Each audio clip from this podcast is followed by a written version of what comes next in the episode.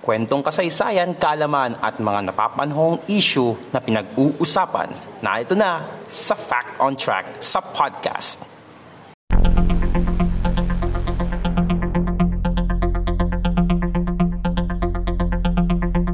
Fact on Track sa podcast.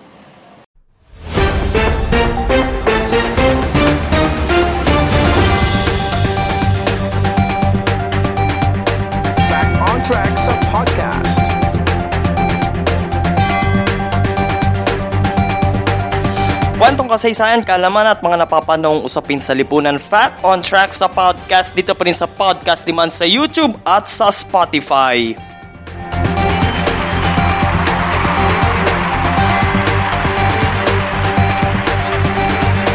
Anong sa inyo sa BGM natin ngayon mga kapodcast? Maganda ba?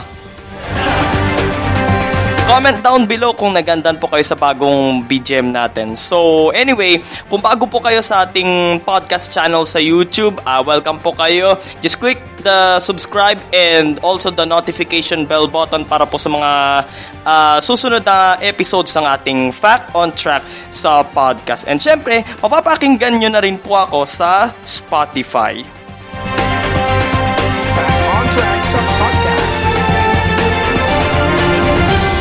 So, mapag-usapan lang po natin ano, nung July 14 sa talumpati ni President Rodrigo Duterte sa harap ng mga sundalo sa Holo, Sulu, eh nabanggit niya doon na kahit hindi siya magpa-martial law, ay ah, nabuwag na raw niya ang oligarkiya na hindi naman nabanggit doon yung tungkol sa ABS-CBN kasi by that time mainit pa yung ano eh yung nangyari nun sa kamera nung July 10 na kung saan binasuran nila yung ano eh, franchise renewal ng ABS-CBN sa botong 70-11 pero kahit naman hindi na nabanggit eh sinabi ni presidential spokesperson Secretary Harry Roque na hindi raw ang mga Lopez o ang ABS-CBN yung pinatatamaan ni Pangulong Duterte. Pero dun sa uncut version ng kanyang tanumpati, talagang sinabi raw,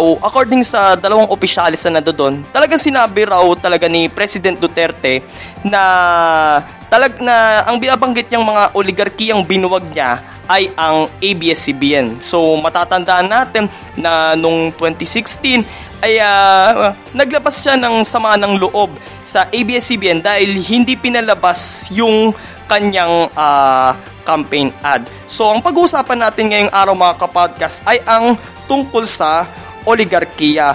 Pero bago yun mga kapodcast, News on Track sa podcast. Mga napapanahong issue, ating pag-usapan dito sa Fact on Track sa podcast.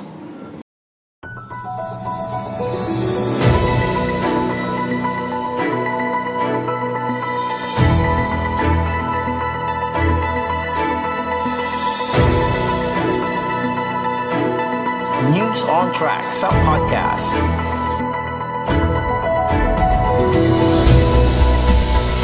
Pasadahan natin ang ilan sa mga balitang dumaan sa mga nakalipas na araw. Inilagay sa mahigpit na Modified Enhanced Community Quarantine o MECQ ang Metro Manila, Bulacan, Rizal, Laguna at Cavite. Epektibo ito simula noong Martes, August 4 at magtatapos sa August 18. Ipinatupad ito sa naganap na emergency meeting ni Pangulong Rodrigo Duterte at ng Interagency Task Force noong linggo, August 2, kasunod na rin ang panawagan ng mga medical frontliners. Sa ilalim ng MECQ, ipinagbabawal ang mga public transportations pero papayagang bumiyahe ang mga may dalang sasakyang motorsiklo, e-scooters at mga bisikleta. Papayagan din ang pag-angkas basta mag-asawa o live-in partner at may essential work of frontliner. Papayagan rin ang mga shuttle services na may mga sakay na frontliner o mga empleyado ng mga pinapayagang industriya. Sarado sa ilalim ng MECQ ang mga non-essential services gaya ng mga barberya, gym, personal care clinics at turismo.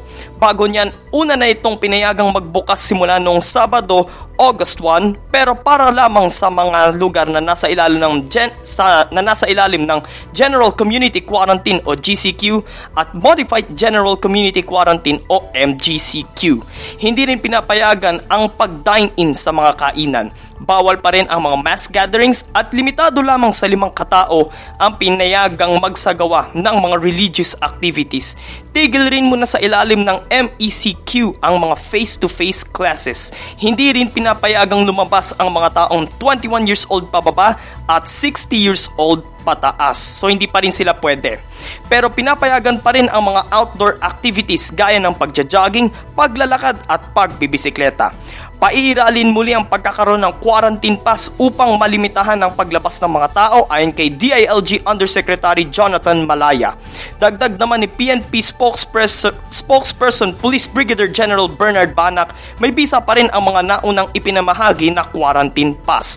Ayon naman kay Joint Task Force COVID-19 Shield Commander Police Lieutenant General Guillermo Eliazar, maghihigpit na rin sa mga checkpoints hindi lang sa mga hangganan ng Metro Manila at sa apat na lalawigan, kundi pati na rin sa mga lungsod at bayan na nasa ilalim ng MECQ. News on Track sa podcast.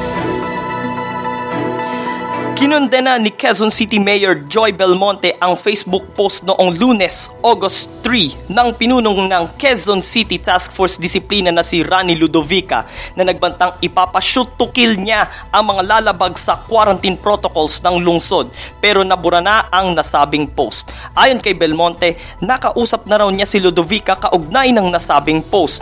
Agad naman raw humingi ng tawad si Ludovica. Sa kabila nito, naintindihan naman ng alkalde ang pinaghuhugot panagutan ng opisyal. Gayunpaman, ipinaliwanag rin ni Belmonte na hindi sumasalamin sa polisiya ng lungsod ang pahayag na ito ni Ludovica. News on Track sa podcast. Sa ibayong dagat naman, niyanig ng dalawang malakas na pagsabog ang Beirut na kabisera ng bansang Lebanon. Sumabog sa isang warehouse na malapit sa mga shopping districts ng lungsod ang nasa 2,750 tons na ammonium nitrate na matagal nang kinumpiskan ng pamahalaan ng Lebanon. Nagdulot naman ng matinding shockwave ang ikalawang pagsabog na nagwasak sa mga kabahayan, gusali at ilang infrastruktura ng lungsod. Umabot ang pagsabog hanggang sa pantalan. Ayon sa pamahalaan ng Lebanon, nasa kalahati ng lungsod sunod ang nawasag ng naturang pagsabog. Nasa isang daang katao ang namatay sa pagsabog ayon sa datos na kinalap ng Lebanese Red Cross. Nasa humigit kumulang 4,000 naman ang nasugatan sa nangyaring ito. Ayon naman sa Department of Foreign Affairs, dalawang Pilipino ang kabilang sa mga nasawi at may walo ring Pilipino ang nasugatan sa insidenteng ito. Lahat sila ay mga household service workers at nasa bahay ang kanilang employer nang mangyari ang pagsabog. Nasa labing dalawa namang Pilipino ang napaulat na nawawala kung saan labing isa sa mga ito ay mga seafarers habang household worker rin ang isa sa kanila. Nakikipag-ugnay ng Embahada ng Pilipinas sa Beirut sa mga Pilipino roon upang mag-abot ng tulong. News on Track sa podcast. At yan ang mga napapanahong issue dito sa Fact on Track sa podcast. Mga impormasyon na dapat mong malaman ating pag-usapan dito sa Fact on Track sa podcast.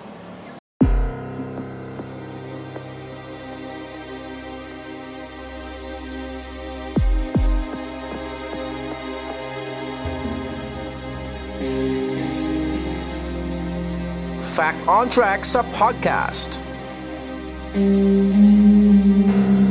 So, gaya nga po ng sinabi ko po kanina, pag-uusapan natin ngayon ang tungkol sa oligarkiya. So, kaugnay ito nung naging pahayag ni Pangulong Rodrigo Duterte sa kanyang talumpate nung July 14 sa Holosulu sa harap ng mga sundalo na. Sinasabi niya raw ay uh, kahit hindi raw siya magpamarshalo ay nabuwag na raw niya ang oligarkiya. So mga kapodcast, ano nga ba ang oligarkiya? Ang oligarkiya or oligarchy sa Ingles ay isang uri ng pamahalaan na pinamumunuan ng mga maliliit na grupo ng mga tao o minority sa Ingles.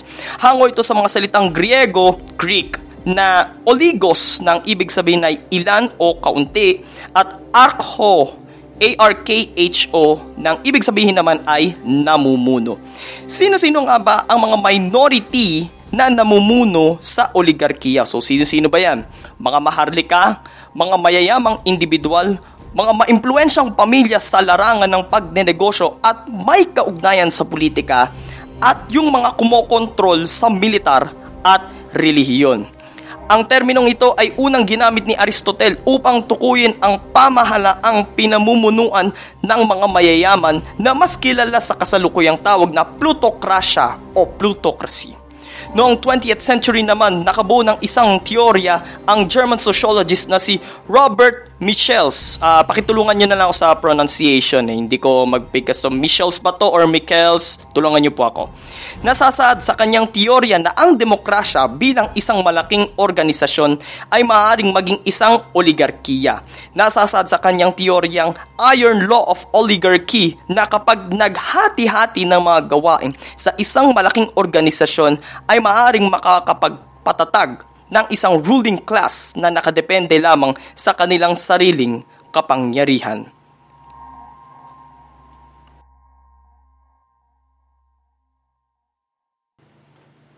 Sinasabi na dito sa Pilipinas ay may tatlong daang pamilya na maituring na mga oligarchs.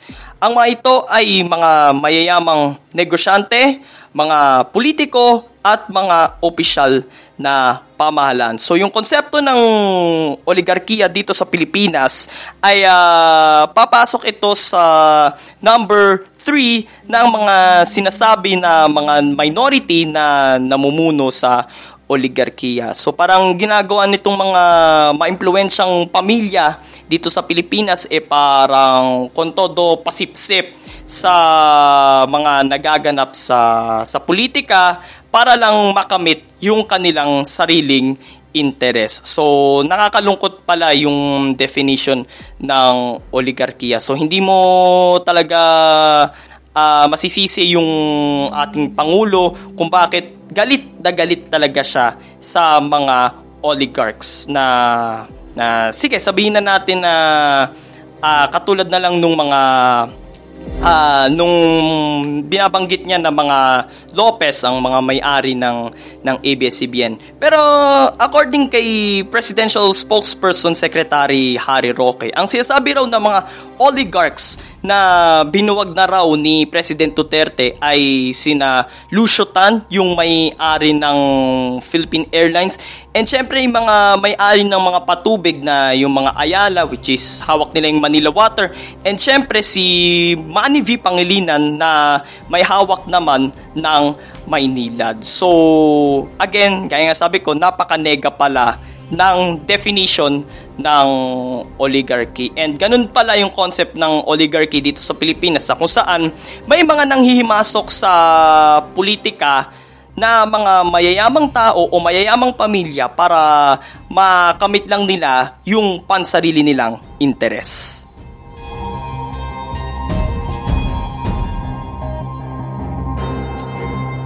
Fact on Track sa podcast.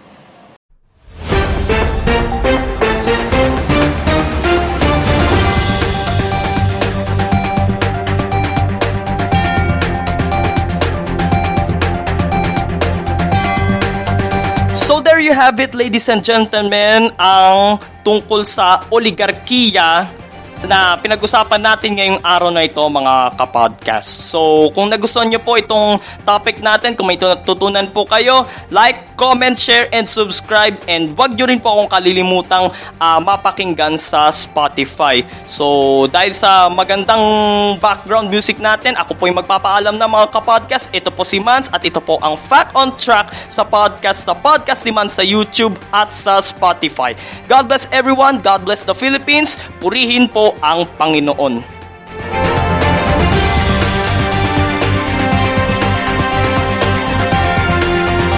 Fact on Track sa podcast.